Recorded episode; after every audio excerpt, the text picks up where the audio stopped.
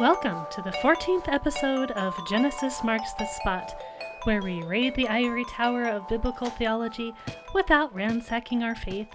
My name is Carrie Griffel, and this is my 14th episode. That's two times seven for those who think in math, or maybe for those of us who like to look for number patterns in the Bible, of which there are plenty.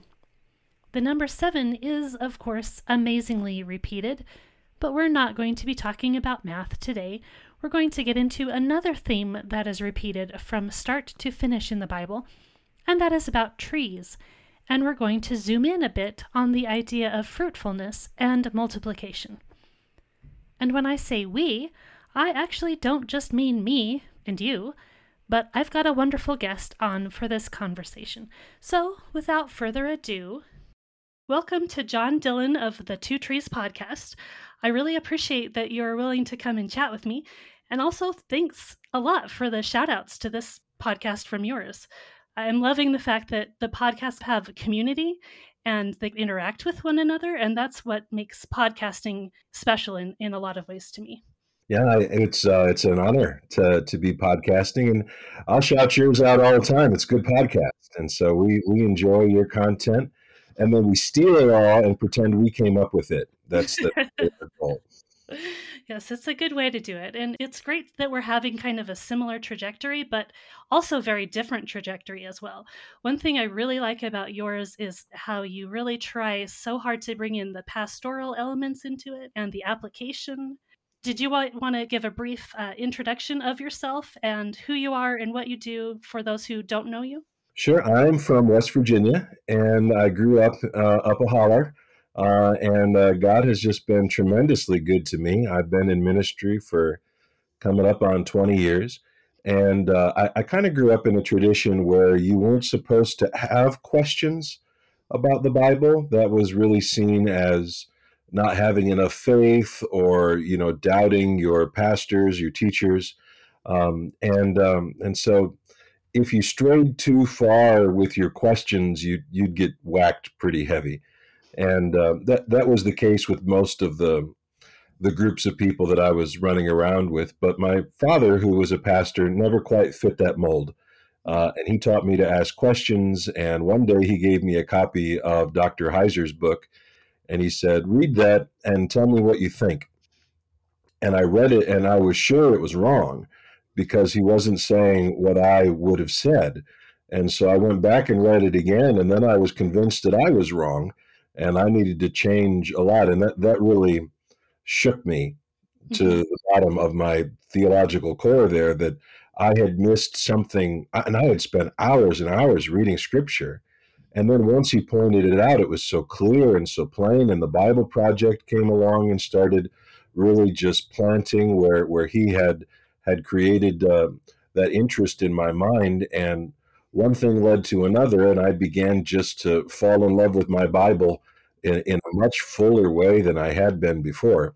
Uh, and so I really have to to say, you know, thank you to to those two ministries for having uh, stirred up in me uh, the the freedom to ask questions and also the the love for being surprised at the mysteries of Scripture.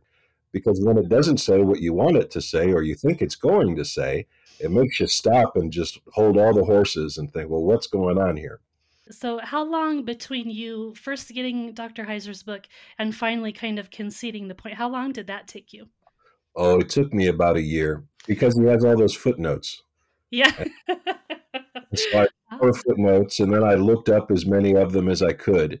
But I was I was already thinking um, that there was a lot more to the supernatural world than others were comfortable talking about and I was already down with the Genesis six sons of God and the Nephilim, and uh, and to hear somebody articulate it the way that he did was was just um, it was so helpful to me, and and I'm just slow about things. I like to read, I enjoy reading, but I don't make up my mind quickly. Uh, and so I wanted to take my time and move through it, but it, it took me about a year, and I wouldn't say I'm done. Um, when I listen to the Naked Bible podcast, you know, I'm always like, man, I've read that and I never saw that. That's awesome. Uh, yeah. Really, as a pastor, there was a fear of not having answers or you try to present yourself as though you do have answers. And I think what he taught me was instead of having answers to love people and to love the text. And uh, if you didn't have an answer, go find one and and then engage in a conversation with that person following on. And so it, it really was just a, a radical transformation uh, in my mind that um, that really changed what I was up to as a pastor. It wasn't just to to have answers for everyone, but really to facilitate loving on Scripture. And because we love Scripture, we're introduced to Jesus and the movement of the Holy Spirit, and uh, it's just lots of fun. Anyone not enjoying this is doing it wrong. right.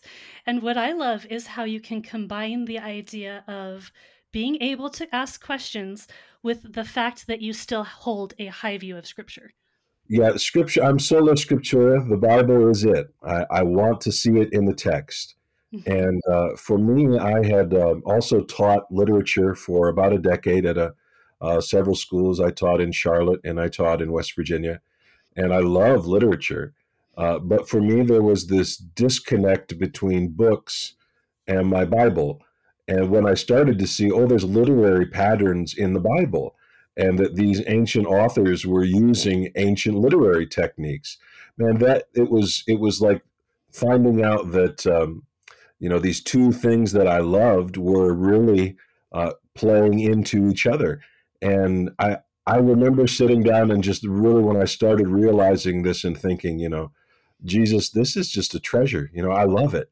And I'm sure I'll spend the rest of my life, you know, not just kind of waiting around the edges of the pool, uh, which is why podcasts like yours are fun because you really dig in deep and and churn up the earth, and it's it's a blessing for for people who are teaching or Sunday school or or pastors just to be able to talk with other people who are thinking about this stuff. Have you had anybody ask the question of well, if it's literature, does that mean it's not true or that I can't take it seriously or, you know, anything along those lines?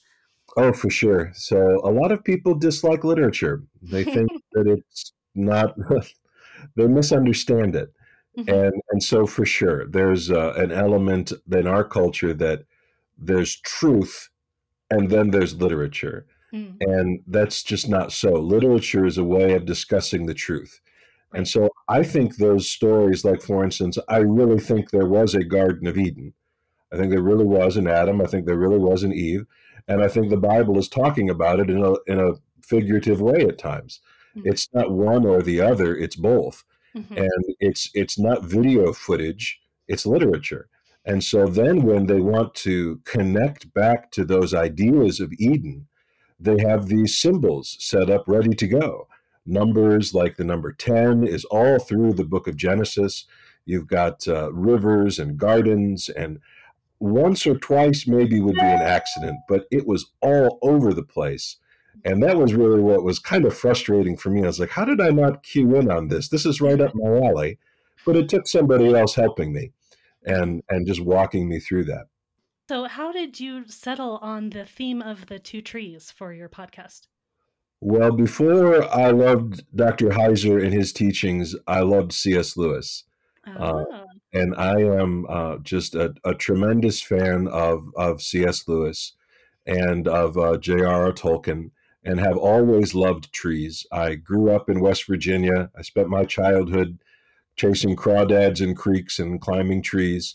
And I've always just loved them. And um, when I began to study the motifs of scripture, the literary movements, I was just really drawn to the repetition of the use of trees, the idea of the tree of the knowledge of good and evil and the tree of life. And I kind of thought that mankind ate from the tree of the knowledge of good and evil, and then suddenly we knew what evil was. And then that didn't make sense to me because if they didn't know what evil was, why should they not eat from the tree? It seemed like a really strange thing to say. And then the more I thought about it, I, I began to hear Dr. Heiser teach and and lots of other people, and they began to present it not as a magical tree, but as a testing point. That this is where you either trust God or you define right and wrong for yourself. And that motif, that theme is echoed throughout all of Scripture. Trees are mentioned constantly. Gardens are mentioned constantly, and especially when you get into the Jesus story. And so I I was kind of custom built to look at things through the lens of trees, I think just from my childhood and my love of the Inklings of Lewis and Tolkien. Um, and so in my mind, it's it's a useful frame of reference for uh, for talking about the ministry of Jesus. Why do you think trees are important? Why are they such a theme that Scripture uses? Well, trees are they're living beings of a completely different kind than us.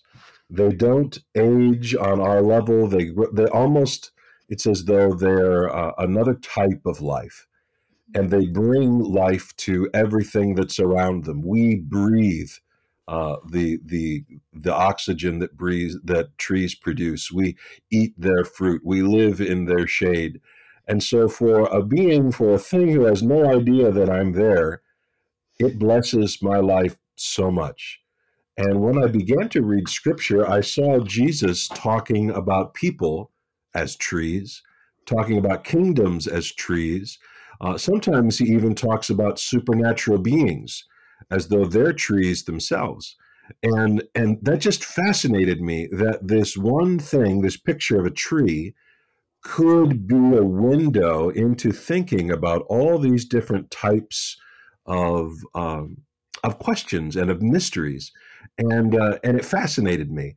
And I I really I, I use that as my my go to touch point is when God made us, He made us to follow Him, and we either choose to follow Him or we choose to define right and wrong for ourselves, and and that's that is what the trees of the garden seem to be about. Are you going to follow the Lord?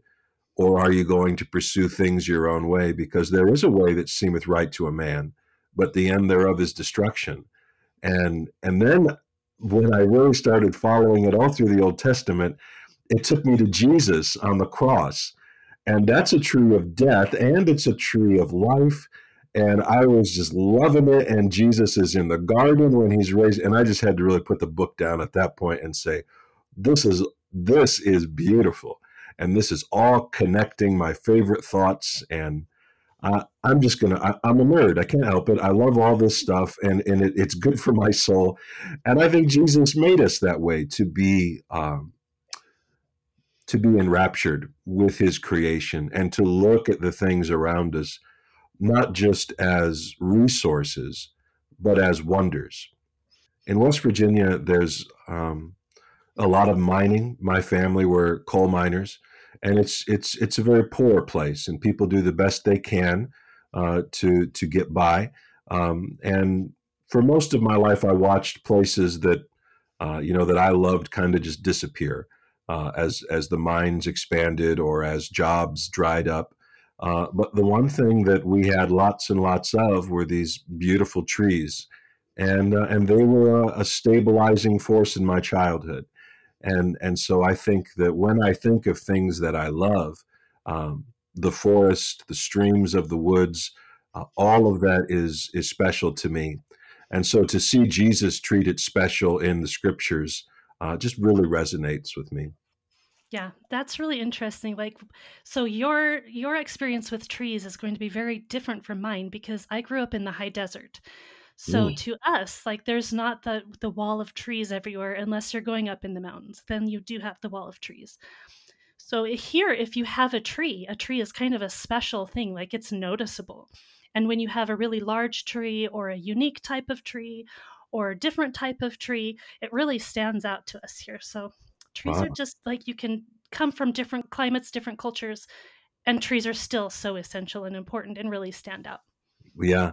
And uh, I think that that's definitely true. Even though when you're in a place filled with trees, there are certain trees that are special that right. stand out to you. And you can look up in the tree and there may be turkeys perched up there and under the ground. Oh, there's all kinds of, of little like chipmunks and things running around, squirrels. And, and it's, it's its own little world. Right. And to think of that's what God has made also that we are um, we're in the garden of the Lord, and He has placed so much good around us. but what's the expression? You can't see the forest for the trees. Mm-hmm. I think that we get in such a hurry that we overlook these things and we stop being amazed by by the natural wonders that are around us. West Virginia was that way. Everyone in the mountains wants to vacation at the beach, and everyone at the beach wants to vacation in the mountains. You know, we all wish we were somewhere else. But I would encourage your listeners, you know, stop and go sit under a tree for a bit. Mm-hmm. Uh, I think Jesus told his people, you know, go be bird watchers. You know, go go look at the birds and look at the lilies. There's a tremendous amount of peace to be gathered from just being in the creation that God made, and and really stopping to look at it because you're going to notice the tree is it's covered in ants. You didn't even know those were there until you laid down. There's stuff going on all over that thing, and the more you look at it, the more you'll notice. And and I found life to be that way that if you just glance over things, you miss a tremendous amount of the wonder that God is doing in our lives. Right. Yeah. So, for as far as trees and tracing those themes through the Bible, where do they pop up and what kinds of themes are they associated with? Well, uh, trees are. Um, well, let, let, me share a story with you, and this may may help a little bit. Again, I, grew up in West Virginia, and my grandparents had cherry trees in their backyard, and uh, those cherry trees they used all the time. We would go out and pick the cherries, uh, and we loved them. They were really we weren't allowed to climb in them. They were for for growing fruit, but uh, they were also picked over by bears. They were picked over by birds, and they brought all kinds of different things into my grandparents' backyard.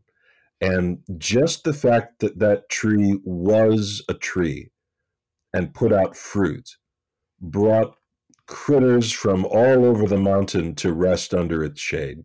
Uh, it brought humans in to make pies and to to pick its fruit from its branches, and and the concept of being fruitful is also connected not just to the idea of having children. That's what fruit is for. It's a carrier for a seed, but the fruit of a tree is far more than just the next generation of trees it's joy, it's it's excitement, it's uh, it's bears in your backyard and birds in the trees and bees in the field, and it's it's wonderful. It, it brings excitement and diversity to life. And so in the Bible, you'll oftentimes find that it talks about fruit and that Christians in particular are to be growing the fruit of the Spirit. Things like love and joy and peace, patience, kindness, goodness, faithfulness, that these are the marks of a fruitful Christian tree. Um, and and when I started to think about as a pastor, you know, what is it that I'd love to see my church become? Is is orchard like? I would love to see us become wandering trees. Uh, wherever we go, we bring goodness and we bring abundance and we bring love and joy and peace and and that image of of a tree that, that doesn't really ask a lot but produces is radically different from the church culture that I experience in the world around me. We've become a consumer culture. It's about give me this and what can I get for that? When what we see in scripture is that Christians instead are called to be uh, the cause of joy and hope uh, and that the world where we find ourselves should be better and stronger because we're there. In Jeremiah, it talks about when the children of Israel go into exile, and uh, and he says, while you're there, pray for the peace of the city, and that really struck me. I was like, you know, don't pray for it to be overthrown. Don't pray for it to be judged. That wherever you go, love your enemies, love your neighbors as yourself. And this image of trees as vehicles of shade and of uh, providing food and fruit and sweetness and joy, that's all wrapped up in the concept of trees. But you can also have bad trees mm. um, that uh, are just waiting to clobber you with a stick from up at the top of its branches. Um, or whose fruit will will mess you up. Not all fruit can be eaten. And uh, the Bible talks about the fruit of this world as well, as though the, the, you have to decide which tree you will be like, either to choose the tree of life and grow the fruit of the Spirit or to choose to be uh, our own masters and our own gods and to define right and wrong for ourselves. And so I think probably the most applicable part when I see trees in scripture is that immediate call to fruitfulness, of being part of uh, God's kingdom and, and really blessing others around us. The, the first time we see this idea of fruitfulness, it's in Genesis 1 with the creation of man. Most of the time in my experience when i'm talking to people when they're when they're reading that passage the thing that that they go to immediately is well adam and eve were supposed to have kids. So that's all that this means. They kind of load the entire idea of biological reproduction into the idea and they they don't take it anywhere beyond that part yeah well i mean that's part of it there's a great joy at having children mm-hmm. uh, we're expecting our second child and um, we're baby proofing our house as fast as we can, and uh, I'm excited about it. There's there's a tremendous amount of joy that comes with a child, uh, but that's not all that it means to be fruitful. Mm-hmm. To be fruitful uh, isn't just to carry a seed. It isn't just to have a child, but the existence of fruit is is there to feed that seed. That's what it's there for. And so Adam and Eve are told. Um, well, let me let me just read that. It says and God blessed them, and he said, Be fruitful and multiply, and fill the earth and subdue it. And so you can definitely see where Adam and Eve were supposed to have children. But did it matter how they raised them? Did it matter what they did after they had the child? I think it does. And the Bible is pretty clear that even people who can't have children can still be fruitful, that there's a calling to garden, to make things around us better and brighter and more hopeful. And especially as our world grows darker and pushes itself further from the light of the cross, then the message of being fruitful becomes important in the sense of, of feeding one another, of protecting one another, of bringing joy uh, to one another. And so I think there definitely is the multiplication part of that because that's where trees come from is from seeds and people come from people. Uh, but I don't think that that's all that it is. I also think our culture is um, and has always just put sex in its own category and emphasized it almost to like a godship level. Um, even if you're swearing, like the the biggest, you know, I'm not going to curse on your show, but you guys know where I'm going with this. Like the idea is that that element of reproduction becomes the whole point. And in reality, it's much more than that. It isn't just having a child.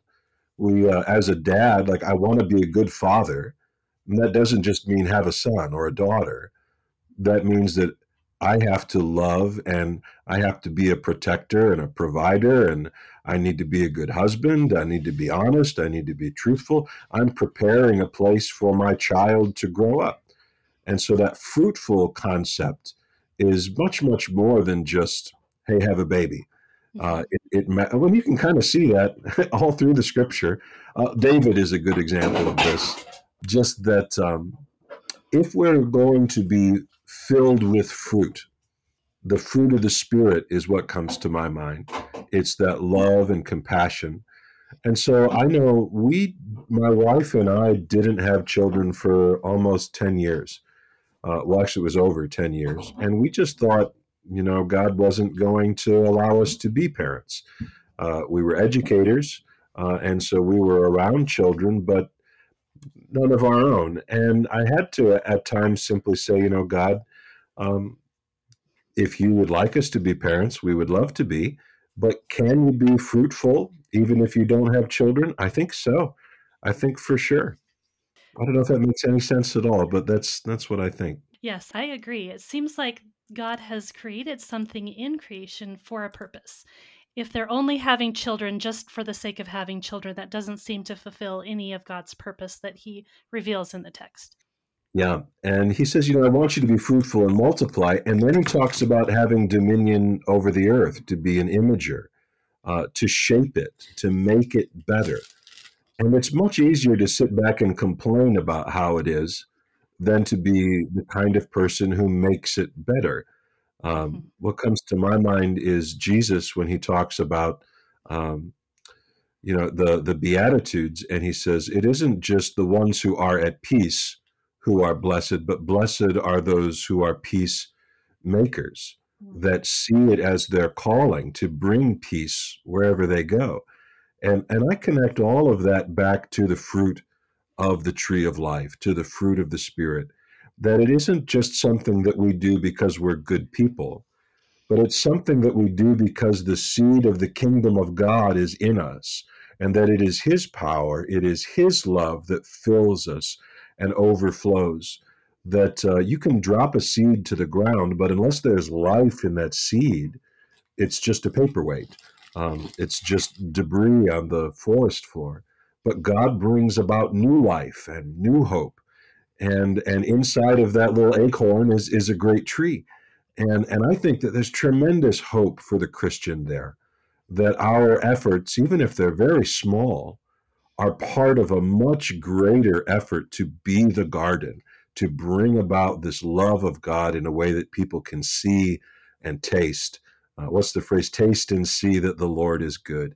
Um, you got me all riled up here. I could go on for a long time, but I, I better not.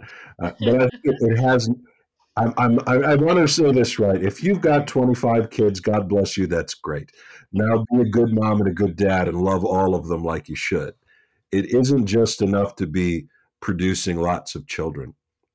Mm-hmm. That there is a call of how we should treat our children and how we should treat one another that's implicit in that call to be fruitful uh, to really be filled with fruit. Do you think those two words are the same? Are they synonyms to be fruitful and to multiply, or or is there nuance there? I think there's nuance there, uh, but I think they build on each other. Hebrew poetry uses um, two ideas that are very similar that help you walk around an idea. Uh, and so I, I, kind of view this as walking around the tree. Um, the tree is fruitful. And because it is fruitful, it multiplies and it brings about more of itself. Uh, to others and to people around it, and so uh, there they are not synonyms. There there is difference in what they are, and, and I would encourage your listeners to stop and think about that. What does it mean for me to be filled with fruit? And what does it mean for me to multiply? Uh, sometimes it can mean you should have children, but you can multiply without having children. There are people who you try to be like, or who try to be like you, people who you are impacting on a daily basis. And the fruit that you grow will affect them in the way that they live. If your tree is putting out bad fruit, it causes sickness to those around it, those that need it, that are eating from it. And so it's a it's a really subtle and beautiful way of teaching about the way we should be. I think it's interesting that the term fruitful appears before the term multiply. Mm. Why do you think that's interesting? What catches your attention about that? Um, because if, if you're thinking, because I could see how people would attach the multiply idea more towards the biological side, right? like you're you're multiplying humanity by having more children whereas it's a little bit easier to see how being fruitful is not necessarily all about having kids. Right. So if they're supposed to first be fruitful and then they're supposed to multiply there's kind of an idea of uh, of them maybe enriching themselves before they can properly multiply if that makes any sense oh for sure i mean how often have uh, have we passed on bad habits or bad character traits uh, just because it, we, we didn't really think about it? It's one, one of the things that I hear as a pastor all the time is, you know, I'll preach on something and someone will feel convicted and they'll, they immediately try to find reasons why they're okay. That's just how I am, or that's just how I was raised. And I'm not arguing that. That probably is just how you are. And that probably is how you were raised. But the seed of the kingdom of God, the fruit of the Spirit, calls us beyond what we can naturally be. It is to be filled with the fruit. And then the question becomes why am I filled with fruit? I'm not filled. I mean, we've all thrown away food of our out of our refrigerator that we paid good money for, and you put it in your fridge and it went bad because you didn't get to it fast enough, or you found uh, like lunch meat in the lunch meat drawer and wondered, you know, when did that go in there? And you're questioning whether it's safe to eat or not. It isn't about accumulating stuff. It's not about getting as much fruit as you can, but it's about the, the whole point of those cherry trees in my grandparents' yard was that they put cherries out. That fruit was not for the tree. It was for the bears, it was for the birds, it was for new trees, it was for my grandparents, it was for others. And here the Christian needs to really stop and look at that and say, why do I want the blessings of God? Is it so that I'll be happier? Is it so that I'll be more comfortable? Or do I view myself like a tree that is for the garden, that is for others to come and rest under its branches, that is for the feeding of the multitude? And I think that if we could think that way, not just about gathering more goods for ourselves, but about becoming part of this Edenic ideal of uh, bringing abundance of love and joy and peace, hopefulness back into the world. That that is something that not only gives God glory, but is life changing to the communities that we live in. Yeah, there's also a sense that both trees and fruit they have mature seasons. They have time that they have to wait until they're ready, and Right. time in which they need to, uh, in, in seasons where they're not ready. And Yeah. And when one is ready, that doesn't mean they're all ready. Hmm And, and I, so Jacob is my uh, my host on this show, Jacob and Martin Listener on the Two Trees, and I tried to get Jacob to read Unseen Realm for like two years, uh, and he just would not do it. Eventually, he found some YouTube videos, and he liked that. Uh, but you know, I was ready to talk right there, right then, and it really wasn't until Martin uh, years later um, wanted to do a podcast and started uh, his own podcast that really God brought these things around. And so, just because I was already preaching divine counsel uh, and the imaging of God and on other things that Dr. Heiser's really brought to my forefront of my mind, didn't mean that I was ready to do podcasting. If you had called me last year, I'd have told you to go away. I was not ready to do that. Uh, but it's it's part of God's timing. And also, this can help us, I think, be uh, understand that we don't need to be pushing ourselves as oh i don't think i'm producing fruit or i don't think i'm doing the right things here or there and a lot of times we're not seeing the fruit we're producing even because it's being produced elsewhere or people just aren't interacting with us to tell us oh you blessed me in this way or i'm learning this from you or whatever it is Yeah. So the the Bible, when it talks about the fruit of the Spirit, um, some some of them are are easily overlooked. Mm, Things like gentleness. It's, it doesn't say the fruit of the Spirit is good preaching or even good podcasting. Uh, you know, and those are good things, but the call to be gentle, the call to self control, the call to faithfulness, these are the small things that bring about great change. And the connection between the tree is that the whole tree works together. Without the leaves, there is no fruit. And the leaves, there's there's lots of little ones. You know, some some are, are you know fuller than others, but it's the fact that there are all of them together being tree-ish that is what makes the whole thing alive and awake. Um, and so, as a Christian, I would encourage you don't, if you're not a preacher or you're not a podcaster, that's totally fine. I mean, there are days and I'm not sure I'm supposed to do those things, but it's the call to be loving, to be compassionate, to be empathetic, to be uh, gentle. Uh, against such things, there is no law. And as a matter of fact, it, if you are those things, you're showing the love of Christ at work in you.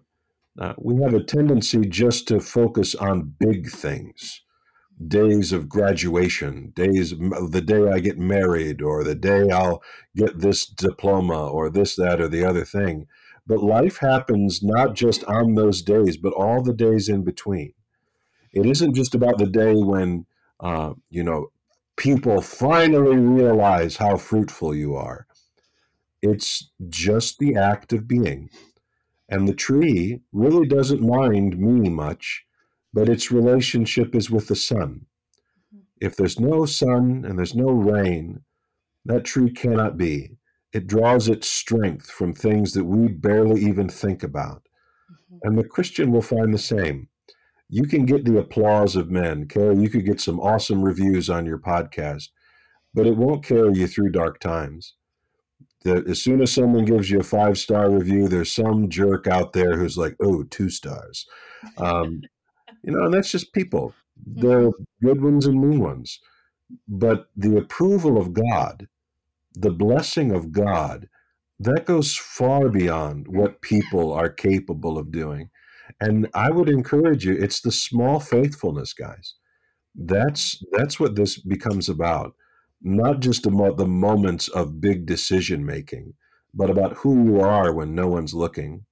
The um, the book of Timothy, Second Timothy, has this great line. Paul says, "What you have heard from me in the presence of many witnesses, uh, entrust the same to faithful men who are capable to teach others also. Share in the suffering as a good soldier." And I, I think that's that's so great. Like the whole point of this isn't that we're not replaceable the whole point is that we are replaceable because the fruit comes from God. He's capable of using all of us to do the mission that he needs done. I had a professor in college who used to say, Your mission field is where your feet are. And that made a big impact on me. I was studying to be a missionary, I wanted to go overseas. Um, and God sent me to Ohio, which is overseas for somebody. So it's kind of like being overseas. Um, but I always, you know, I was training for the day when I would be a missionary. And that idea of your mission field being where your feet are gave purpose to even my trips to Walmart. Mm-hmm. Suddenly, everything became infused with meaning and with purpose. Um, C.S. Lewis has a great line uh, in one of his articles where he says that every moment is claimed by God and counterclaimed by Satan. There are no neutral moments. And that hit me heavy the first time I really thought about that. And I thought, you know, today is the day that the Lord has made. Let me rejoice and be glad in it. Let me be like a tree that is planted by still waters. And um, man, you got me riled up again. This is good stuff. I, just love it. I just love it. It's it, it, it flows also to the way we use power. Like King Nebuchadnezzar is described as a tree, and he was a bad tree, so God cut him down to size. Is the imagery that's there. Um, you've got instances in the minor prophets where some of the fallen Elohim are described as great cypress trees on the mountain and the wind of God blows them flat on their face. And it's the image of the greatness of God and the smallness of our resistance. But we think it's the other way around. Mm. We think that this world is so real and the world that is yet to come is illusory, when in reality, that is the true hope of glory. That is where the vast majority of my existence will take place is after I pass away. It, it happens. I mean, I'm not looking forward to it. I'd like to stay here a while, and I will, but I don't stop having purpose just because I pass away. God is using me and will continue to use me always. Yes, definitely. And and you're right. I mean, I think of Jonah with the plant that grows over him uh, at the end, and you know, it's like it, that had such a small small purpose in scripture a small thing to do and yet it wasn't a small thing at all. Right. uh, it, this idea of a fruit that grows other trees but also just the the moment that the, the tree exists. And jonah really is a great example of what not to be right. uh, because he he enjoys all of the the fruit of that plant. He enjoys the shade. He enjoys uh, how it looks. It's pleasant. He, he's loving it, but he refuses to love the people. He refuses to love the place, and he's cheering for its destruction rather than hoping for its deliverance. And then God teaches him this by taking away the tree. And suddenly Jonah is furious. You know, oh, you know, I, I hate being uncomfortable, and he more or less wishes he was dead. Um, and I love the answer that the Lord gives, and he he leaves it with a question. The book of Jonah is the only book in the Bible that I know of that ends with a question, and it does that because you're supposed to answer it. And it's the idea of what is really valuable. What is it that you're living your life for? And so I think that podcasts like ours are are there to feed people to scratch that itch of I want to know about that but then use it to deepen your faith in Jesus. Use it to give God glory and use it uh, if you're blessed to be a teacher, you know, weave it into your teachings. Uh, tell other people about it, but don't let it just be another trophy on the shelf of things that you know. Put it to work and put it to praise and sing of it to God and bring it to Him in whatever methods it is that you use to do that uh, because He's worthy and he is the gardener. He's from the very beginning all the way to the ending of Scripture. He is the gardener, and we are the. He is the vine, and we are the branches. If you chop the branch off, it can't produce fruit. It requires that connection to a truth deeper than itself. And as a Christian, it's the same. It, it's not the pastor's preaching. I can preach what I thought was a really great sermon, and everyone else will just carry on like nothing happened. And sometimes I'll preach a real dud, and people are like, Whoa, the Lord really spoke to me. And I have to just stop and say, Well, I'm glad he spoke to you, but I don't think I had much to do with that. It's it's God who is using even somebody like me to to sing his glory and to talk about the goodness of his world and his kingdom. Here's a question I actually wanted to ask you. It's a little bit off from what we were just talking about, but uh, when I I listen to you guys talking on the podcast, and I think of all these themes of the trees, and especially the tree of life in the garden and the tree of the knowledge of good and evil, and we tend to think of the tree of life as being, well, that's the good tree, and the tree of knowledge, that's the bad tree. Ah, yeah. Do you see it that way, or? no, I don't. I think they're both good trees. They are both from the hand of God, and they are both placed in the garden of abundance. It's that mankind is asked, don't eat from this tree. It's set aside, it's special. And mankind has to decide whether we're going to honor what God is asking us to do or whether we're going to seek to define right and wrong for ourselves. And so I think the view of seeing one tree as evil is a bit naive. Um, I, I, think that there are things you're not supposed to touch. That's just part of growing up. I mean, surely every kid in, in the world has had that. It wasn't that mom's dishes were evil, it's just that those weren't for your grubby hands to go messing around with. I, I remember as a kid, we were playing soccer in my grandma's bedroom uh, same house that had the cherry trees. And I remember breaking a lamp uh, and having a real long conversation with her about why soccer was an outside game. And it wasn't that the bedroom was a bad place. It's just that's not, that wasn't where we were supposed to be playing soccer at.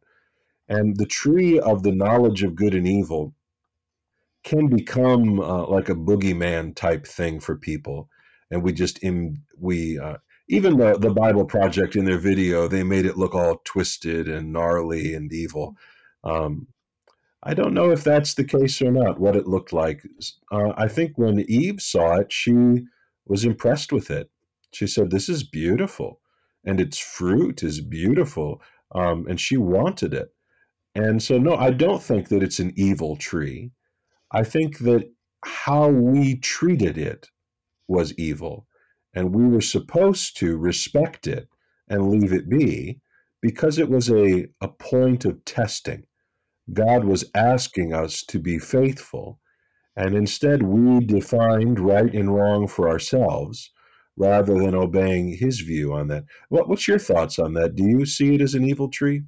No, I don't. What I what I've been thinking of a lot is uh, what the purpose of it was. Like God has had it there in the garden, and I I think you're right in the fact that it was a tree of testing.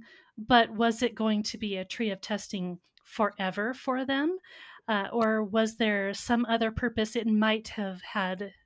Ah, this last Sunday, my my pastor was preaching through the end of Second Peter, and in the end of Second Peter, it says, uh, it's it's talking about uh, growing in the grace and knowledge of our Lord and Savior Jesus Christ, and it's talking about growth and it's talking about knowledge together in one thing. Yeah. And so that kind of makes me think of these terms of, well, maybe the knowledge itself was it bad? Was it good? Was it neutral? They weren't ready for the knowledge Mm. That doesn't mean it was necessarily bad forever. Right.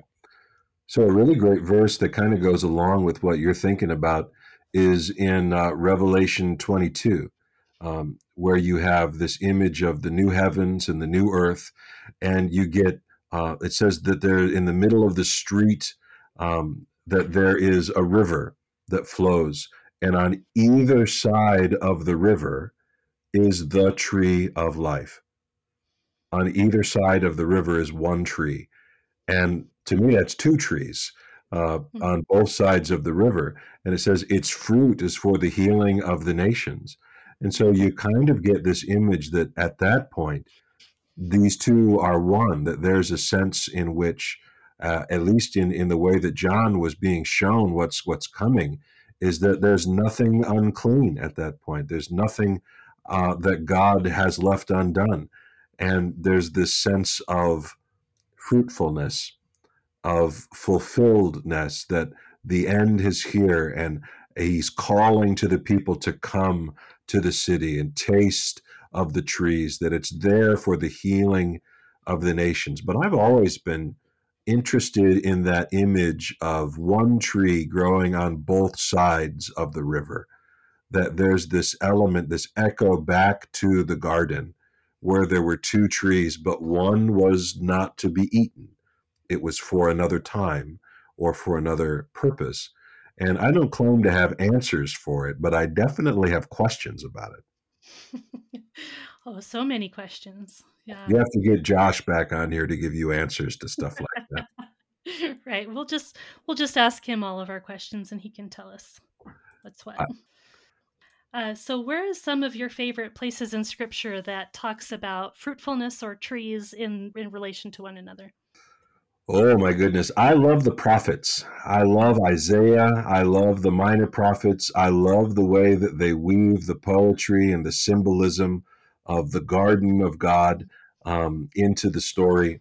Um, I think that um, the more I read places like Isaiah, uh, the more interested I, I am in them. In even in like Isaiah one, there's this really great place where he talks about the trees being ashamed uh, because uh, of the because we were valuing the wrong thing. It says the you shall blush for the gardens you have chosen, for you shall be like an oak whose leaf withers, like a garden without water. And I just love the prophet's approach to visually showing the effects of sin and what it looks like to image God. Um, and so I think Isaiah is way up on my favorite list. Zechariah is way up on my favorite list. Um, Isaiah 5 talks about uh, God is creating a vineyard on a hill, and he dug it and he cleared the stones, uh, and it's growing all the wrong fruit. And it's it's just such a clever way of talking about uh, some really intense theology uh, mm-hmm. in a really interesting and it's almost Jon Dillon friendly, like it's stupid friendly is what I would call it. You know, I can I can understand what he's visualizing here. Mm-hmm. Um, mm-hmm. and so sometimes the prophets kind of are I don't know. People don't like them. I love them. I think they're great, and I think they are way underrated. And so everyone needs to go out and read the prophets. Uh, but um, probably the clearest places to see it is in the crucifixion story, mm. uh, where Jesus is uh, hung on a tree, uh, and out of his side flows blood and water, uh, and that tree uh, is a tree of death, and yet it's a tree of life. Um, you see, just a couple lines later, that he's placed in a garden, in a in a tomb and that is the place when they buried him in the ground and he rose again. Uh, and there's this really cool part where Mary is crying at the tomb, and Jesus comes and talks to her, and it says that she supposed him to be the, the gardener. She supposed him to be the gardener. I love that. I think that's, I don't know, man. She he, she was right. It is the gardener, just not the one she thought it was that this is God linking the stories together. Mm-hmm. And so I I kind of view them as water running out of a pool down a mountainside and it connects to all these other places. And uh, and ultimately the the Bible ends in the same way it started, talking about trees. And so I know it may seem like a weird, random thing to have called a podcast, but uh, but it made sense to me at the time. Well, see, you I think of when I think of two trees, I think of the trees of the garden, but the more I think about it, there's two trees everywhere. There's the, the trees in the garden, and then there's the trees in uh, Revelation. And then, of course, you have the the dual nature of the cross, just like you said. Uh, so, a lot of times there's that dual nature that we're not seeing until we look a little bit closer. Yeah, and it's sometimes it's not overt. Sometimes it's uh, it's it's there, but you have to really think about it for a minute. For instance, in the book of Acts, you have a guy called Barnabas, and Barnabas is a giver. He is sweet. He is, um, everyone loves Barnabas, and he has great fame among the apostles. He's a great friend, and he is the image of what uh, a, a life giving tree should be. And then right after it tells you how great Barnabas is, it tells you about a family of Ananias and Sapphira, and they are sketchy. They are sneaky, like the snake in the Garden of Eden, and they try to use something good um, in an evil way. And the Lord strikes them dead. They reap what they sowed. And it's this, again, an image there where the people are the trees. One of them is a tree of life, and the other of them is a tree of death. And if you weren't sure, just look at who survives the story. Ananias and Sapphira don't. And and so you can look at that as as the two trees again. Um, it's all over the place. This dual nature of one good and one that leads to death, and the the Bible makes constant use of it throughout the text. And so I I get in the habit of just asking, you know, when I read those like how does this help me understand these other stories? Don't read them in isolation, but how does this give me depth to the story of David or the story of Moses? Um, with the Moses story, you have uh, you have Moses, and he compares with Pharaoh. And Pharaoh's pride brings about great destruction. And Moses is a real stinker. I mean, he's a murderer, but the Lord, he, he humbles himself in the presence of God. It takes quite a bit of nudging, but Pharaoh's the exact opposite. He, I mean, you, you talk about a guy who saw miracles. Pharaoh saw loads of them right up until the, the Red Sea. Uh, but there's no humbleness there. He is the fruit of this world. And, and so, yeah, if once you cue into it, and you start looking for it, you'll spot them all over the place. Yeah. I was just interacting with someone who said something along the lines of, Oh, well, you know, that's all right for poetry to have those kinds of things. You're going to expect imagery and poetry. But once you get to the historical books and other things, they describe things in different ways it's, and it's not the same thing so you know it babylon isn't about chaos and this and that and the other thing and i'm like well but what I love is that you just pointed out how much poetry is in the prophets. Like yeah. they use it all the time. So I don't see how you can separate these two things. So I'll tell you a secret, and it's not really a secret. Uh, most people who have been studying this longer than me have been well aware of this, but it was news to me. And that is that most serious literature in the ancient world took the form of poetry. It just did.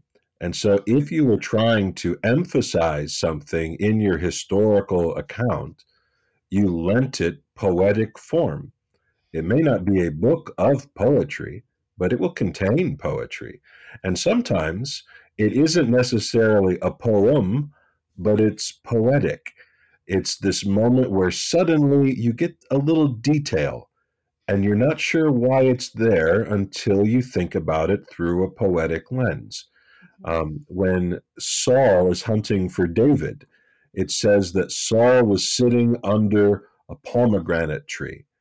And then it says, and in his hand was the spear that he had just tried to shish kebab David with a couple of chapters ago.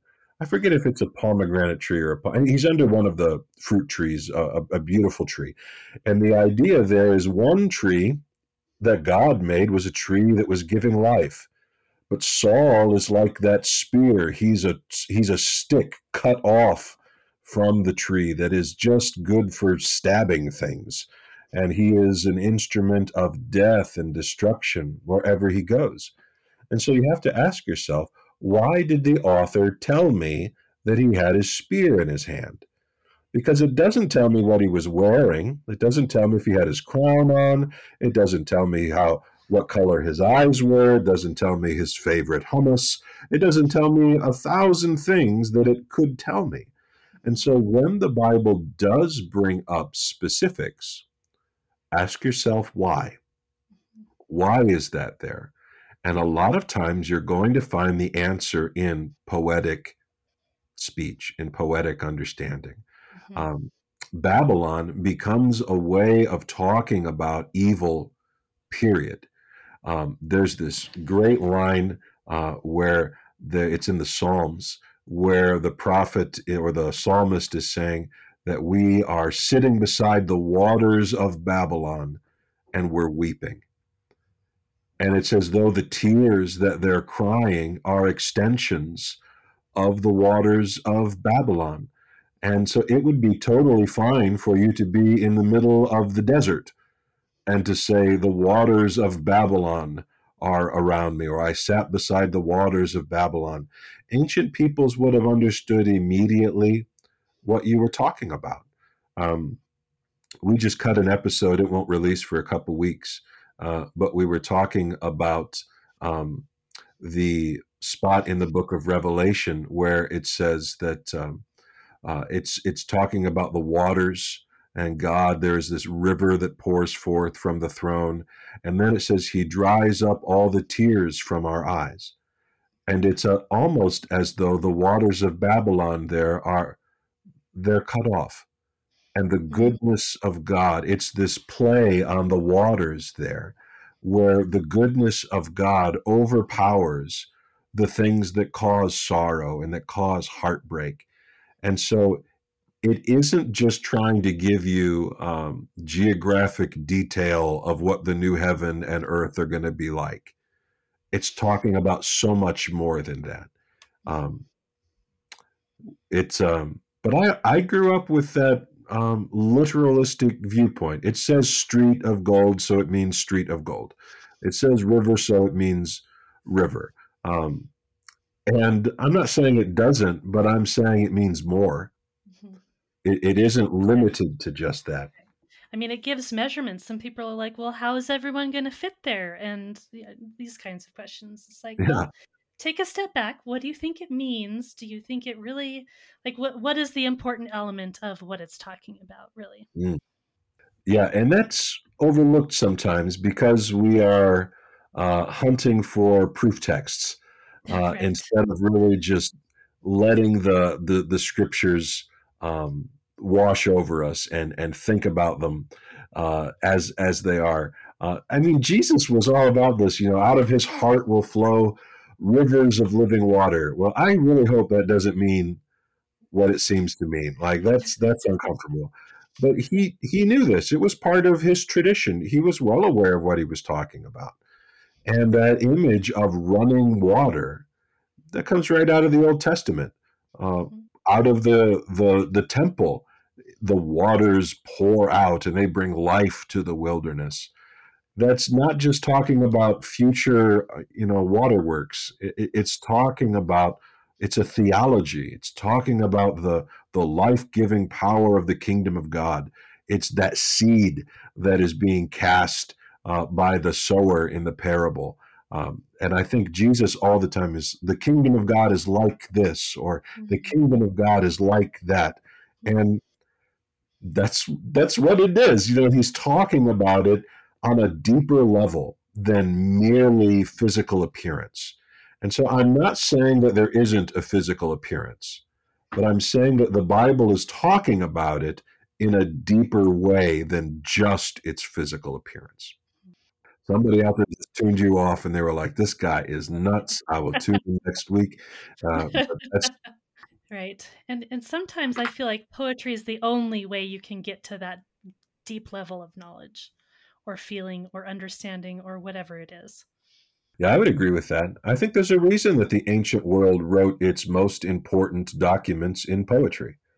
There's a reason for it because poetry captures not only the story, but the emotion behind the story.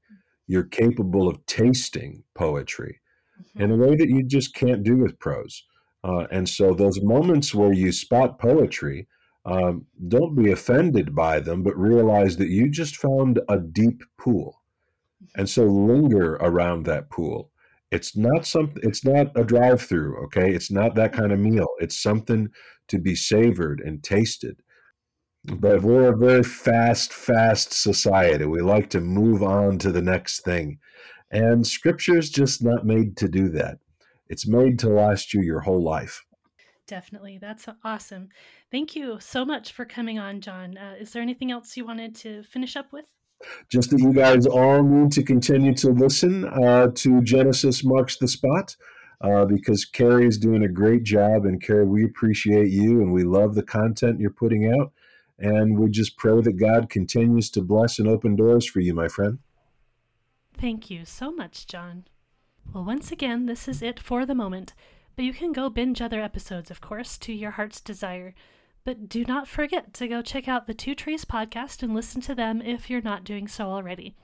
They have different types of episodes where they unleash Jon to get deep into content one episode, and in another, they might have a type of roundtable discussion about what all this means for life. It's really great stuff, and I think helps to see how this type of contextual learning in the Bible can really lead directly into application. Thanks as always for listening. I hope you enjoyed the conversation as much as I did. If you've got a moment, I'd appreciate it if you'd share it with others, and also if you'd rate this podcast wherever you listen. That's been super helpful to me. If you're interested in engaging more, there are discussion groups on Facebook for both my podcast as well as the Two Trees, so feel free to check them out if you're there. And you can always email me at genesismarksthespot at gmail.com. Hoping you are all having a blessed week, and we'll see you next time.